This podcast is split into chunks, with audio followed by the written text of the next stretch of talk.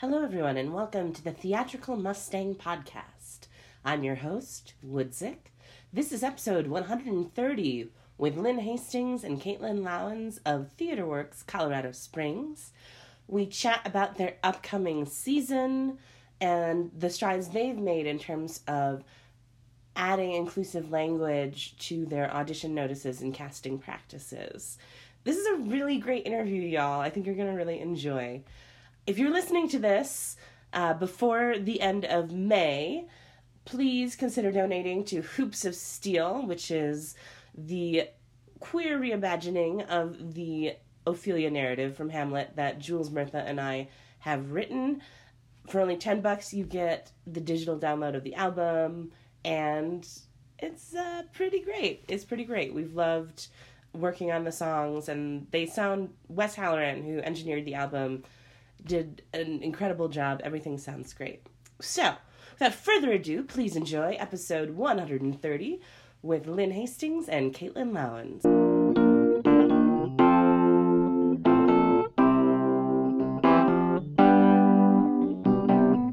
All right, I am sitting in the gorgeous lobby of TheaterWorks Colorado Springs, and I'm sitting here with Caitlin Lowans and Lynn Hastings. Welcome to the podcast, y'all. Thank you for having us. Excited to be here. You, so to kick us off, can y'all tell our listeners what your role is with this organization and how long you've been in the role? Go for it. I'm Caitlin. I'm the artistic director of TheaterWorks Colorado Springs. and I have been in this role since August of 2018. Okay, coming up on one year anniversary. Uh, yeah. Oh, oh, Wow, yeah. we are. Whoa. Nine months. You can't say eight anymore. I know. I know. That makes exciting. that going from two thirds to like three quarters is a big deal. Yeah. Yes. And then what do And you, what do you do us. here? I'm Lynn Hastings, and I'm artistic producer for TheaterWorks Colorado Springs. And I've been here since December of 2017. Okay. Yeah. Cool, cool, cool. Excellent. So, can y'all give me a little bit of the history before we get to your Inside the Actor Studio professional journey? Um, a little bit of the history of this gorgeous space. This space is There is absolutely not incredible. much history to this space It's because it's pretty only freaking new. it's only been open since February of 2018, so there's not a whole lot of history behind this building except maybe the planning of this building. That has more history than the doors have been open. But uh, Murray Ross, the founding artistic director for TheaterWorks, Pam Shockley Zalabak, who's the former chancellor of the University of Colorado at Colorado Springs, and a lot of community members had planned this space since about 2015, I think is when they really started talking about it. Um, and it fell in line with COPPER, the Cultural Office of the Pikes Peak Region's cultural planning. It was a 10 year plan. And they wanted to find a venue, or I shouldn't say find, but create a venue that fell somewhere between like our space, which is the Dusty Loo Bon Vivant, which is 200, 250, 280 flex seating, and the Pikes Peak Center, which is like a couple thousand or 1,400, if I remember correctly. And so our Shockley Zalabak Theater falls in between that. And so they decided, well, hey, let's put the Dusty Loo in there, and let's put the Gallery of Contemporary Art, and let's put the Visual and Performing Arts Department, all in this great performing arts um, building so that people can come to one place and, and experience many things. And so that's kind of the history. So Pam and Murray were, were the ones who spearheaded uh, getting this building built. And unfortunately, Murray passed away before the doors officially opened. Officially, but he was around uh, with the groundbreaking and most of the construction. But it's a real shame that he did not get a chance to walk through the floors of this building completed.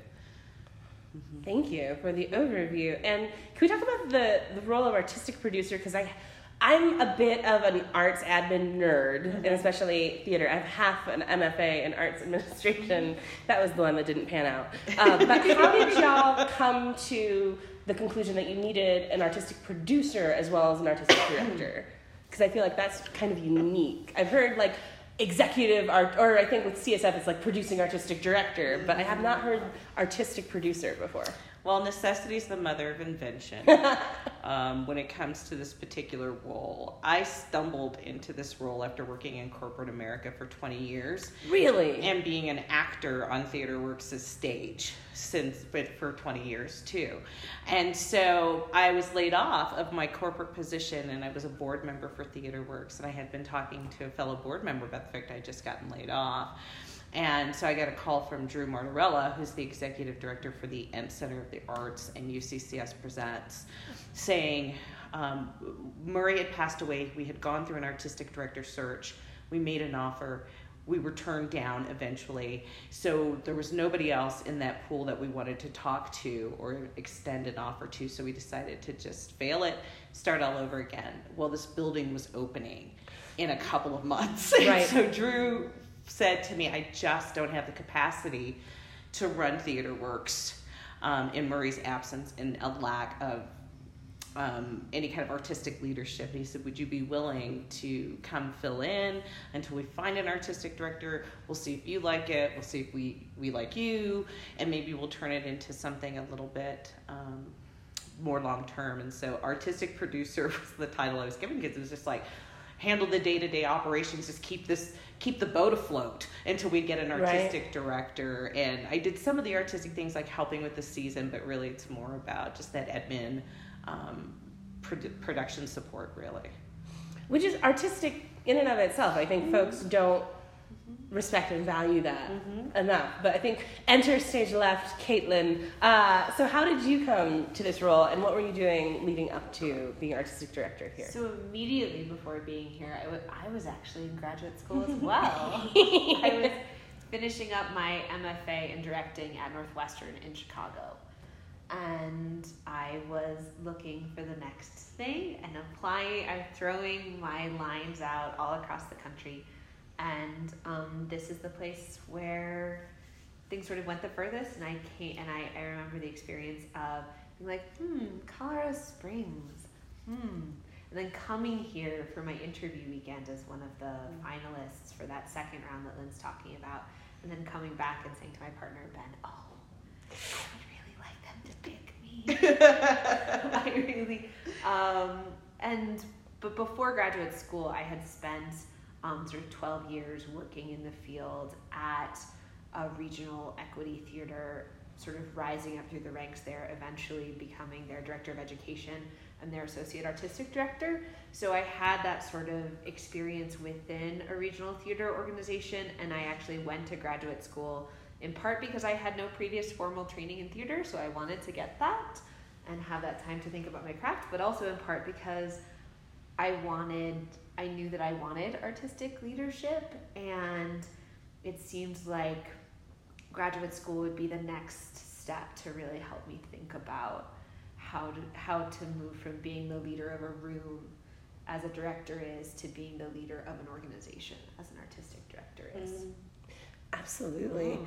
I want to talk. One of my favorite things about the work that y'all are doing is how I think a lot of folks talk about being inclusive, but I feel that y'all walk that walk and you put it into action, especially with. I think sometimes there's a disconnect between the description of what you're looking for in actors. Like, there's always sort of that generic boilerplate, mm-hmm. like, we're looking for everyone, like everyone, all ethnicities, races, genders, and then you look at the season, you're like, that's a bunch of cis, thin, able-bodied white people. Hmm. Or folks without disabilities, depending on how you prefer Yeah. to language that. Um, so what, one of the things I so loved about the character descriptions for Little Shop of Horrors, which is one of my very favorite musicals, is that gender was removed completely from them, and yet it still got the broad strokes of the heart of each of those characters. Can y'all talk about how you've gotten to this point of describing the characters as you do? Is that really dependent director to director, or is that something that you're doing in collaboration with your marketing team, or how does that come about?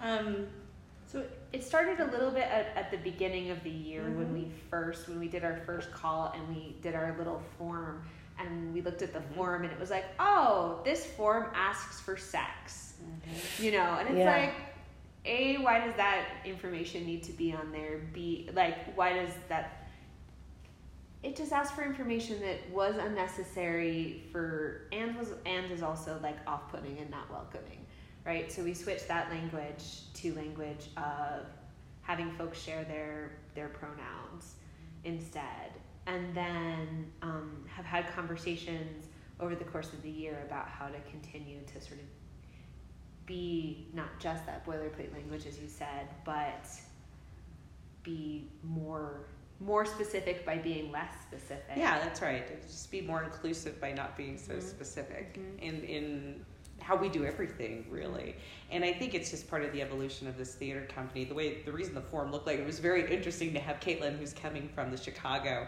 area working in chicago Completely where they have this yeah. theater standards and you know she shared that with me where they're right. thinking very differently than you know, we were as mm-hmm. Colorado Springs having the same artistic director for 40 years.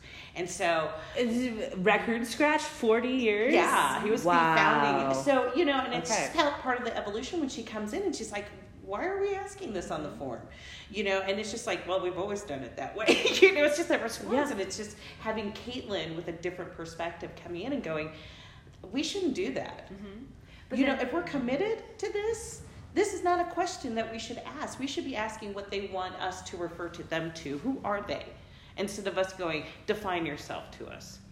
And then it's everybody picking up the baton. That's right. Too. So it's having the conversations with the directors mm-hmm. about, hey, this is actually how we want to go. Yeah. And Nathan, the director for Little Shop, delivers this delivers the casting breakdown, and then it's actually like I strike out like the language about certain about Audrey's hair mm-hmm. that suggests that she might she, need to be white. Yeah. And then Lynn strikes out Mister in front of Mushnik and like, other language yeah. that suggests that that needs to be played by a male identified, you know, mm-hmm. as a mm-hmm. male identified character. And it's about everybody sort of getting on board and and checking each other. Well, yeah, absolutely. And as an artist of color, it'd be wrong if I didn't walk the talk.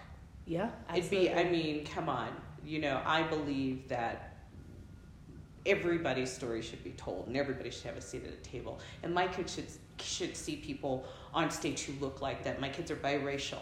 They should they should be surrounded by these stories. And and if I didn't advocate for that and make it more than just our blanket statement of oh we cast equally and everybody's welcome we really have to put that into practice i'd be doing a disservice to myself and who i am and my culture and the people who laid the path before me right mm-hmm. Can you talk a little bit about resistance and not to name any certain names, but when you run into resistance, because I think a lot of times theaters are afraid to do things of this nature because they're afraid of resistance from artists, from patrons.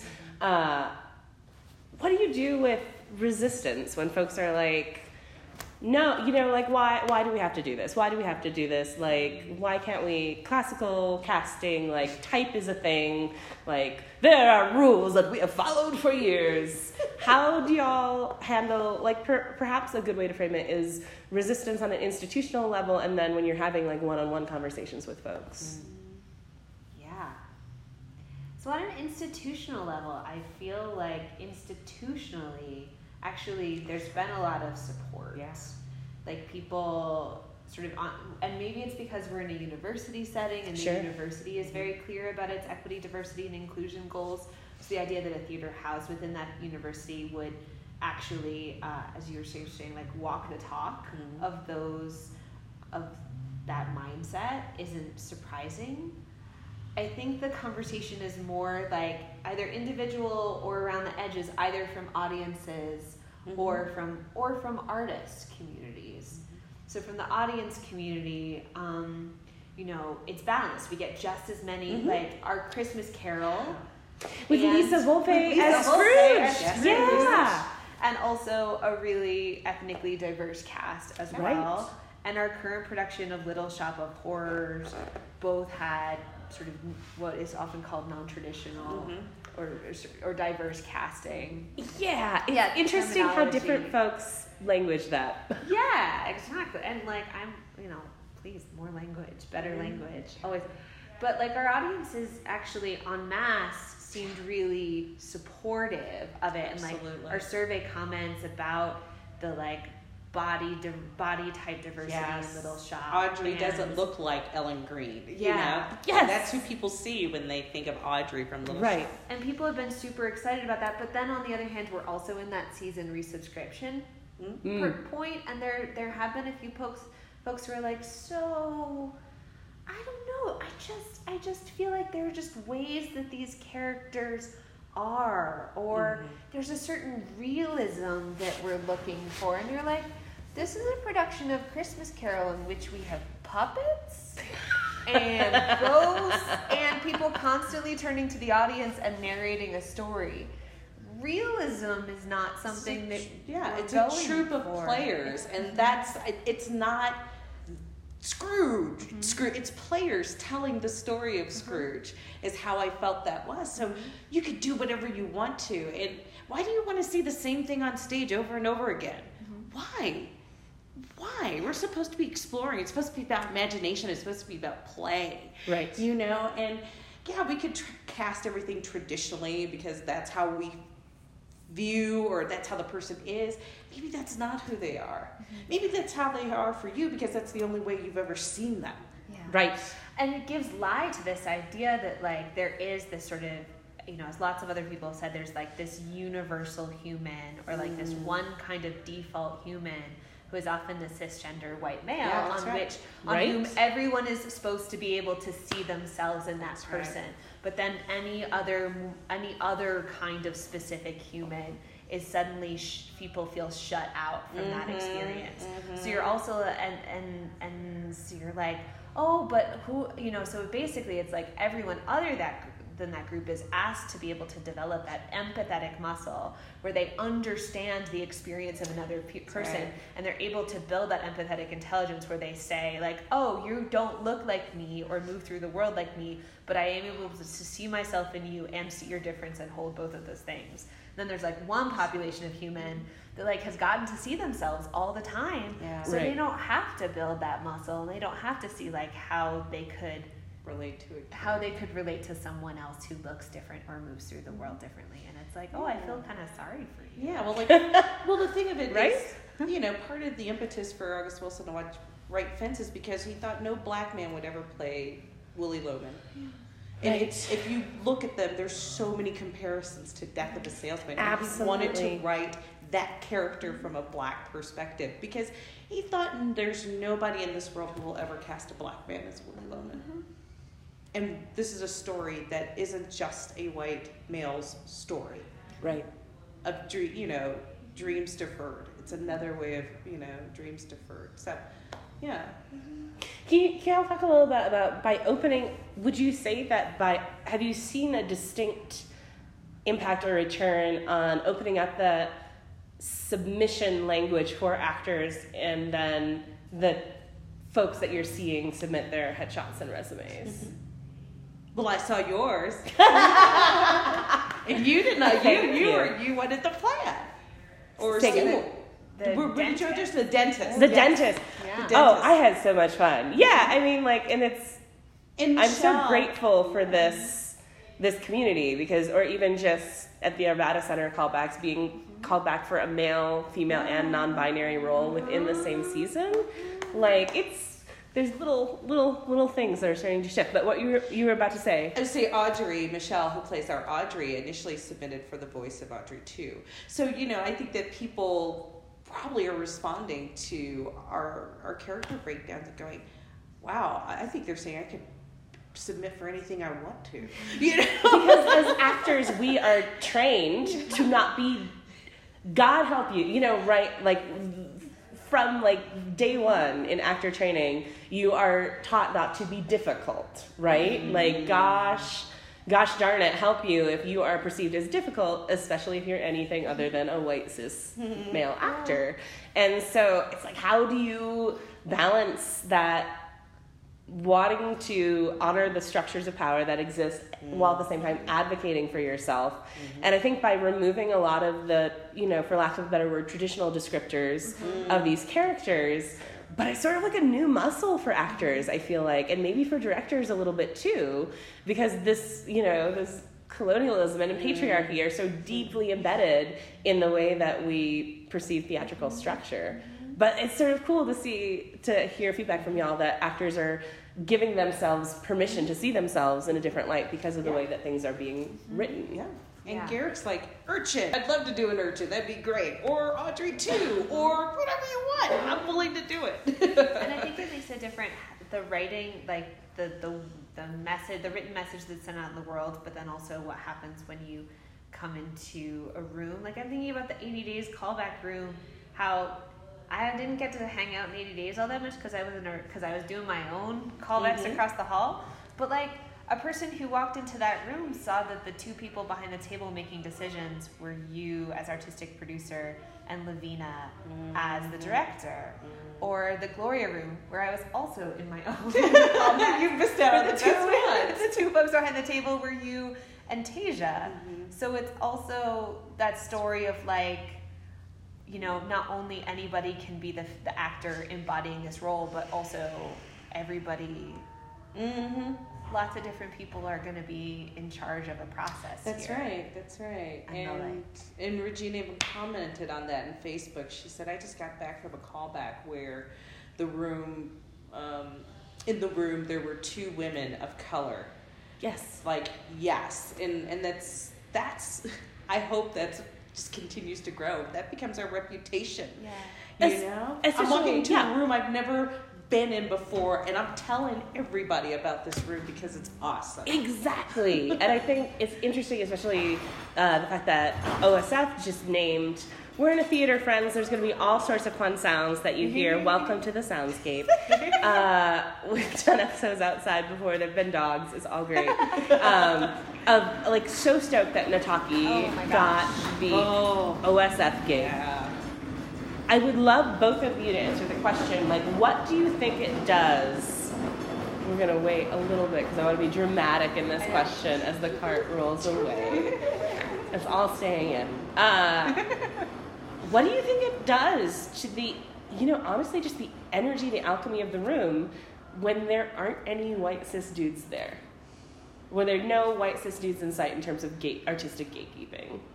I felt I felt like the actors that we saw in both Gloria and 80 Days maybe felt a little less judged, especially those actors of color and our, our wonderful, brilliant female act artists who come in. I think there's a sense of openness just walking into a room where you you know you might see someone who looks like you sitting behind the table Right. or two or three um, in just a room that you haven't been in before. There's like we were so relaxed. They were relaxed. And i think just walking in the room and going oh sister Yeah. girl let's go you know all right i'm ready to audition. And it was like that for raisin in the sun. It was myself and nambi Kelley in the room. And it just i think it just creates a very relaxed environment for folks to walk into that's i just felt like everybody was so relaxed yeah Yeah, and I can't speak. I can't speak as much to the colors, right? Because like I bring whiteness wherever I go. Sorry, everybody. a different kind of whiteness though of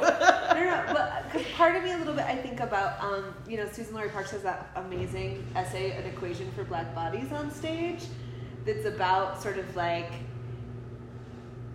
how blackness and whiteness exist relative to each other, and like wanting Yeah. to see, you know, a stage where wanting to see a picture where blackness doesn't need to exist in relation to whiteness. Right. It can be itself, and thinking about um, like thinking to Raisin's process, Mm-hmm. like Nambi drew so much on her cultural heritage. right. So Lynn was part of that as an actor, but like Mhm. as an as an observer to the process and sort of that I felt like Nambi was bringing all of herself, including her cultural heritage as a black woman, mm-hmm. and that she would she would bring the ancestors, she would invoke the ancestors in the mm-hmm. room. Mm-hmm. And to be honest, that w- it was really inspiring to me as my own artist, not because I had access or could truthfully access the what Nambi accessed in some of it, but just to see her living wholly as herself right. and not feel like she had to participate in someone else's idea of what a director does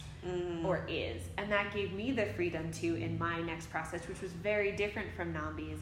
But I had been nervous to take some more exploratory movement work that I had experimented with in graduate school. I had been nervous to transition that into a, I'm going to do finger quotes, you can't see them, but professional process. Mm. But seeing Nambi navigate the room as her whole self gave me permission to navigate the room as the artist that I want to be, Mhm. and to be the kind of person who like take you know it's it's the little but like to be fully myself in a room, and also to not have to invest extra energy in the performance of authority.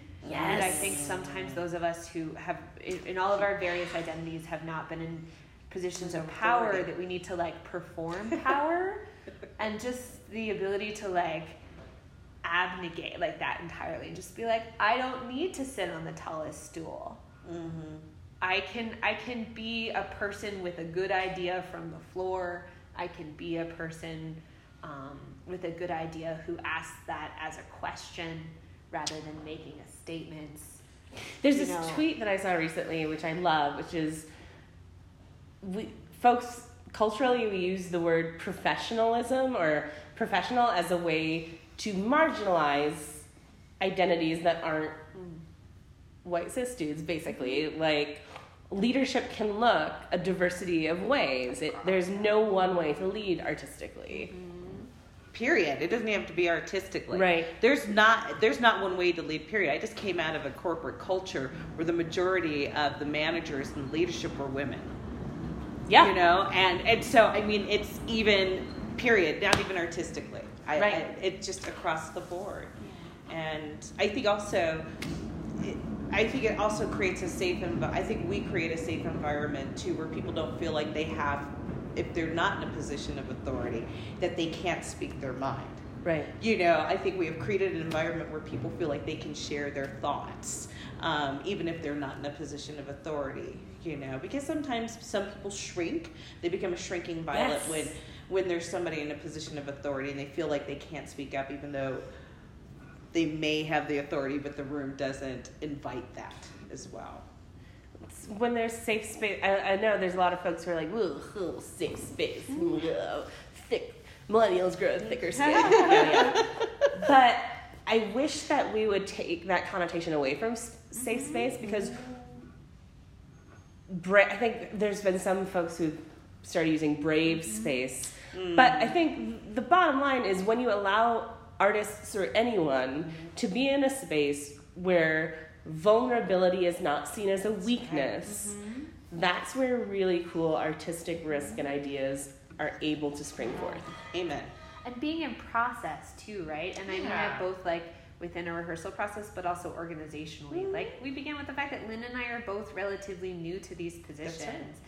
And like while this is a 40 year old organization, it's in this totally new building, Totally. operating at a new level. Mm-hmm. And like to not be afraid to say when we're talking to a new designer who hasn't worked with us before, hey, just so you know, we're working through this. And what we need from you is your sharing with us what is frustrating, what is falling short, what is amazing, and we should actually keep. Like, mm-hmm. so just acknowledging that we are still developing That's and right. making that come from a place of, we hope, strength. I mean, we want to get our stuff together, right? but at the same time, we want to admit that we're still working on it so that someone can come to us and feel like they're doing it from the spirit, spirit of generosity and mm-hmm. collaboration and not like critique. Yeah, yeah, I agree, hundred percent. Let's talk about some of the other exciting programming that's happening, y'all. Uh, so, Little Shop of Horrors, which this episode will post about uh, will post about five or six days from now. But I get to see Little Shop of Horrors tonight. My very good friend Raheem is Audrey II, which. Shut up! I cannot wait. I cannot wait. But what else is coming? Because I don't. It's interesting. Before you were like that moment of Colorado Springs. Because I think there are some folks who have that. Mo- I mean, I think largely it's because of Focus on the Family, which I was forced to listen to every week as a child and cannot remember a thing. Thank goodness my brain for protecting me. Uh, but there is some like really awesome dynamic, freaking. I've not heard of a female. The Guthrie had a female Scrooge that only performed on like the less desirable showtimes. Oh.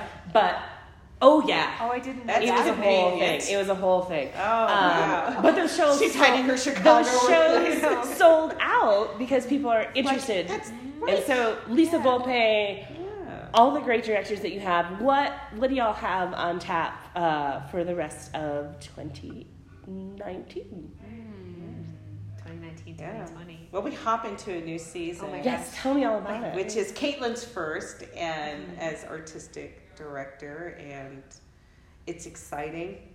It's um, it recognizes and acknowledges the legacy of Theater Works and Murray, but it also lets us get to know who Caitlin is as an artist, which I greatly appreciate. I hear some folks like comedy. That's our inside joke.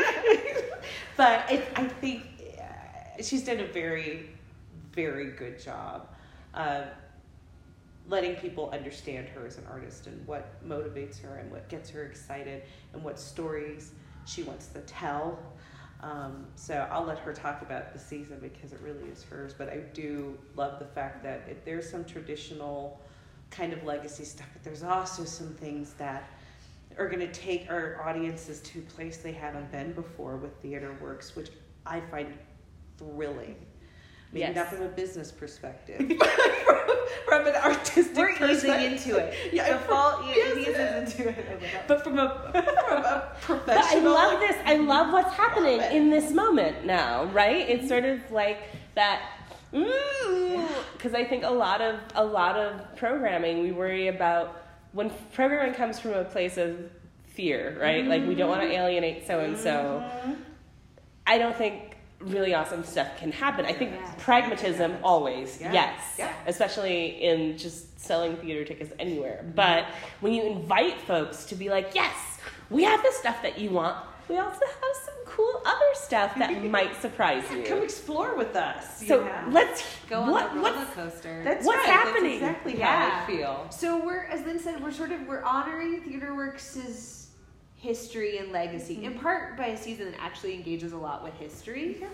And um, you know the love of language. TheaterWorks has a tradition of love of language and plays that audiences need to listen to, and a love of sort of canonical stories. Mm. But then trying to give those canonical stories a bit of a twist. Um, you know, so we're doing our summer Shakespeare at the ranch. We're doing one of the few Shakespeare plays that TheaterWorks has yet to do, which is Measure for Measure.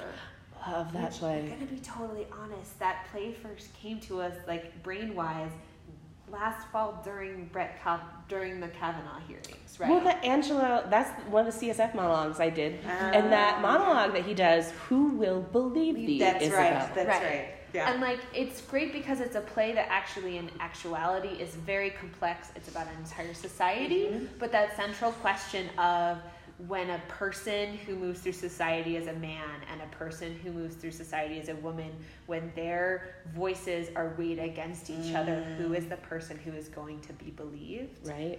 It's like a question that's very Mhm. important now. And to say now to be like, oh, that was a thing that we were thinking about in the fall, and then to have the news coming out of Alabama yesterday Oh. in Right. terms of like, you know, the what we do with the reproductive, That's right. You know, people's control over women's reproductive Bodies. body, you know, organs And and, any, bodies. you know, the bodies of anyone who's able to carry children. Yeah, exactly. sure. Anybody. Anybody. And so like so that this idea of like these conversations now feels really Mm-hmm. Yeah. Mhm. So summer, and that carries us through the summer. And then we come back to the Ent Center and we're doing Katori Hall's The Mountaintop. The story of the last night of Dr. Dr. Martin Luther King. And that um, Lynn had brought in Donnie Betts, the wonderful Denver based director, Yes. into our sphere. So um, pairing Donnie with that play is really exciting. And I think that's a really great example of like it's a play that plays as a realistic drama until it doesn't. Until it doesn't. And so that sense of mat and sort of the realism and the sense of magic, The that magic. theater brings, I think Yes. is also aesthetically what Yeah. theater works is going to Yeah. start to move. Yeah. And then um, this is where we're sort of easing folks in. So the mountaintop, you know, Dr. King. And then we're following it up with Arcadia, the Tom Stoppard play, which TheaterWorks has Oh, I done love that a lot of Stoppard like plays, but Mhm. never actually done that play before. And so, um, Septimus, what is carnal embrace? That's all I remember from. I mean, I remember more than that, but one of the greatest Yeah. lines, right? Yeah. And so, like that movement back and forth across time, that engagement with the intellectual ideas, with the young, with the science. We also, Yes. you know, sneaking in, sneaking in some casting that lo- will look different than other productions of Arcadia in Yes. that one as well, saying that like the story is everybody's. That's right. story. It is. It is. And then we've got Around the World in 80 Days, Yay. which is this like turning things on its head, right? It's an adaptation of a classic of, of a classic novel that people are really going to know and love. It's a more contemporary adaptation by Laura Eason, so that Mhm. looking glass Chicago aesthetic, and then being directed um, by Lavina, who's actually directed a different adaptation of 80 Days before. And it was really important to us in looking because, you know, Around the World in 80 Days is sort, of, it's basically the story of like one British, one British man's journey around Britain's colonial possessions, right? So, um, Colonialism. yeah, so there are a lot of, and there are parts of those, ele- of that storytelling that can be a little Tricky. Sure. Yeah. and to be honest, I'm not sure that we have an audience that would notice that squeakiness yet. But just because our audience might not be yet in a place to notice it doesn't mean that we shouldn't Address it. address it. Yeah, no, Exactly. not at all. And I think the casting that Lavina is, that we're all that Lavina and Lynn have done for that is already super exciting, and it's like already is sort of pointing out this is not. This is not your grandfather's. I know we're like, this is not your mama's. You know, days. Mm-hmm. And then Gloria is actually a script that Lynn proposed for the season. I had seen it in Chicago, mm-hmm. but and these are the two. The spring is where we start to get into the like. Lynn has her show that she's like. We each have our show where I'm like, ooh, ooh, ooh. I'm gonna throw it and see where it lands. Right. Right. that's, you know, so Branden Jacob Jenkins is Gloria, which Denver folks would have seen maybe at Curious. It slaps you upside the head Boom. in the best dramatic way. Yeah. yeah. Yeah, so highly recommend if folks didn't see it at Curious, or even if you did, like Yeah. come up here and see a different Yeah, come see a different one. cast, different Yeah. take on it. It's a really important play. It is. This Yes. Without it's a Yeah. play that's really hard to talk Yeah. about It is. because you want folks to have that impact of Mm-hmm. not necessarily knowing the arc of it. Yeah. And it's tricky because some of the things that in another community might be hard, like in our community, like there's really you, there's really strong language in the play. Like there's a lot of swearing, Yes. and like that, I think it's gonna actually be interesting how we like navigate our older That strong language. lang- our older audience who like that that can be a, a place where they disengage from what I mm-hmm. hear. So like how we navigate them through that part of the play and then so they're open to then the other parts of the play. And so like but it's about really important, necessary things. Yes. is just- very much so. Super exciting. And then we're gonna do we're gonna we're gonna gentle it a little bit. We're doing a an Iliad, which is a one actor, one musician adaptation of the Iliad.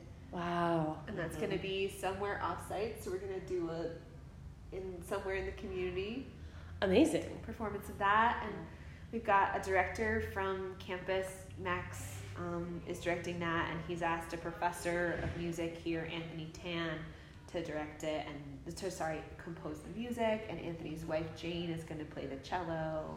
So it's it's gonna be gonna just really, this, like, yeah, really fabulous piece. Glorious. Mhm. Super unique. Like I have not Yes. yeah, I've not heard of anything. Yeah. like that. And Yeah. so it's awesome when things can be local Mhm. too, and they can have that feeling of like only made here. Yeah. And then the last show of the season is like maybe the one that like if Gloria is the one that makes me clutch my pearls a little bit, I think Passion Play is the one that makes Lynn clutch her pearls a little bit. Not that either of us are wearing pearls. I love it. I love it, but it's like, whoo! Right. no, so Sarah Ruhl, yeah, we read we had to read it for our uh, on stage studies class. Oh really? And it's really It's a great show. it's really interesting the intersections of you know, like what these stories that we tell with Jesus and Mary mm-hmm. and then intersecting with how does that intersect through time? Yeah. Through three different very distinct times and through veterans and war and mm-hmm. family relationships and sibling rivalry. And I love I loved Caitlin's description of like what would it be like to tell you the same person year After after year. year after year, and you just you want to stop playing Yes. that person. Yes. You know, and God, isn't that what people sometimes struggle with with their own identity? Yes. God, I'm playing the same person, the Yes. same expectation. What is expected of me as a mother? I want to change. I want to change the role I am in life. And so many, and so hopefully people will see that part of themselves in this show and get past the Jesus Mary. I mean, it's so part. It's so part of it, but someone it's who- so much right. deeper than But as that. someone who grew up in the church, I feel like Sarah Ruhl, like, is very reverent Gosh, about yeah. the story throughout. You know, it. She interrogates it in the different ways in different spaces in which it's portrayed. The one thing I found so interesting in in the class is there's this. Uh, I'm not going to remember the town, but there's this town in Europe that does the play like every. Oh, in the second part, Oberammergau. Yes. Yes, yes, yes, yes, yes, Yes. yes. Thank you for saying that. No worries. But like they still do, and it's so specific. Like you have to be born there, Mm-hmm. born or live there for a certain period of time. There are there are folks who can carry children who specifically decide not to have children so they could be continue. considered for certain roles. It's I've not seen a cultural phenomenon Yeah. Like this. Yeah, No. when you go back in the historical record, like you look at the list, because in the plot of that second part, the young man at the center, his father has been playing this role, mm-hmm, and now it falls to him. Mm-hmm. Right. And that, if you look at the historical record, it's like the last name of the actor playing Jesus just travels down through the generations. I, whoa, Yeah. it's like mind blowing, and it's like an expectation Yes. of who you are supposed. You're defined by that, Mm-hmm. you know, and that's what I love about that show.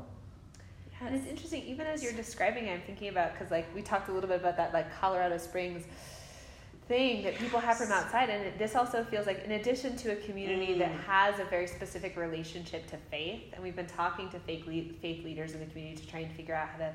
You know, really approach this play from the inside, respectfully engage with people for Yes. whom faith is an important part of their lives. Exactly. But it's also like Colorado Springs has a little bit of this. It- like it Colorado this Spring- Springs has a way that it's seen Mhm. and like a role that people that folks from the Right. outside assign it and assume that it works and assume what it's like. Yeah. And so it's a little bit like I don't know. Colorado Springs has been That's a playing great- Jesus or Yeah, that's such a great analogy. really because uh, I, ex- as we yes. talk to these Yeah. designers and actors from out of town, Are they like- they're like, so tell me about Colorado Springs. Like, what's the culture? And what What's- they do yeah. is they Google Colorado Springs, and the first thing that comes up is Amendment Two from 1992, when um, basically the the city accidentally voted to discriminate against the LGBT community in renting apartments and renting leasing commercial space Wow.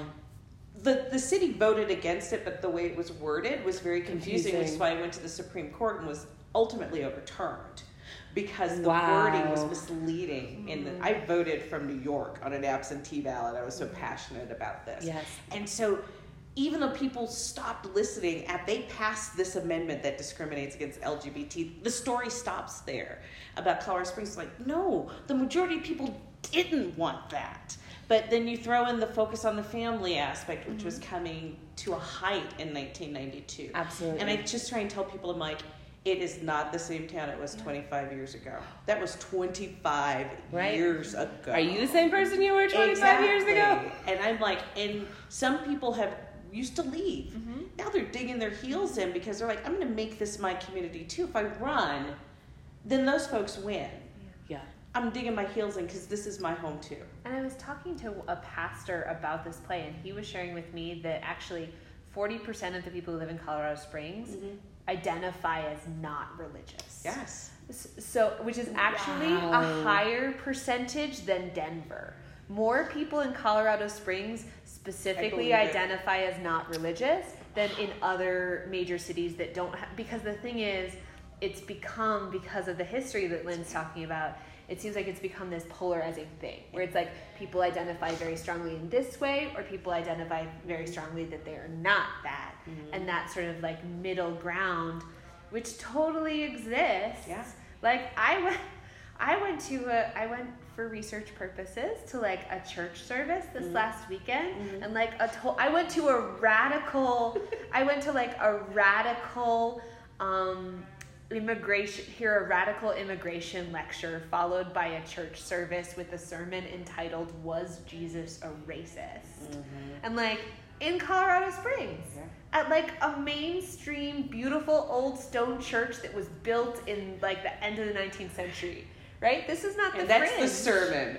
this is this is not Wow. this is the new colorado this is colorado springs as it's evolving and Colorado Springs 2.0. Yeah, yeah. We're and, and but people don't know that part because they Google it, Right. And that, that's real unfortunate that that's what's going to come up um, is Amendment Two, and they stop and they don't read the story, and it's like this is not that Colorado Springs Absolutely. anymore at all. Well, especially with the work y'all are doing here with theater work. So, what's the best place for folks to get information, tickets, learn more about your company, and plan their trip to come here? Uh, you can go to the website, chock full of information, and we would love for people to get more information um, about what else, what other programming is going on besides just our productions, because we do talk and we do conversations and and free for all and free for Our all Shakespeare and so program. I, I recommend I rec- recommend the website so they can kind of browse through what's going and on. definitely link to that in the yeah, theaterworkscs.org. And I, I think that's the best way. And you'll also have an opportunity to see about all the programming in the building, which is even better. We have a great presenting artist series. We have our gallery Art of museum, contemporary yeah. art. So start there and then just keep exploring the Ent Center as a whole because you'll find something, I'm sure. Before we get to the, but not serious, but the, the parting words of advice question, what can y'all like if if someone's coming up here from out of town, they're making a day of it, just in terms of you y'all personally curating like you have a saturday. At the end of the day you're going to come see a show here at the ent center but you're going to get up here let's say around 12 or 1 o'clock from denver from boulder. How do you curate this day for y'all Uh, I would say first off, you need to stop at Garden of the Gods Park and take a walk through the park.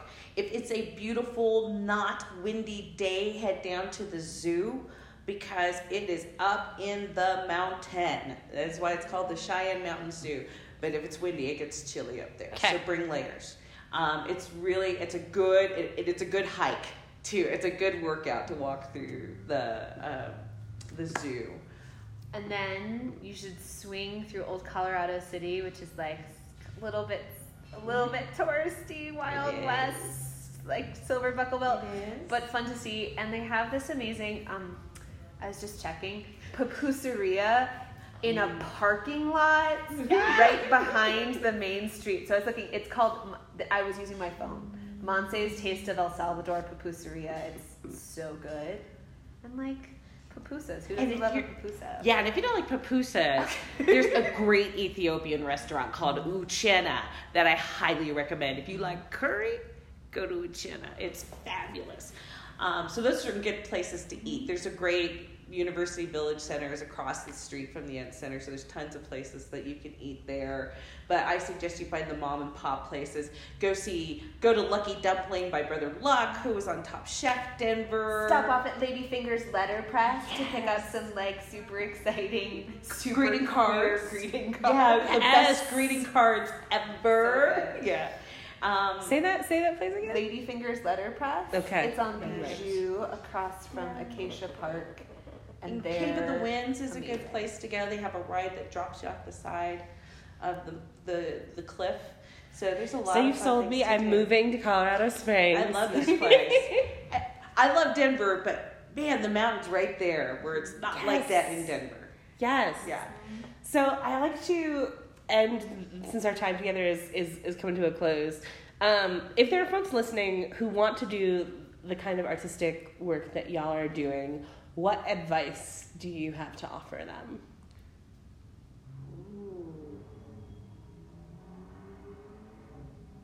Huh.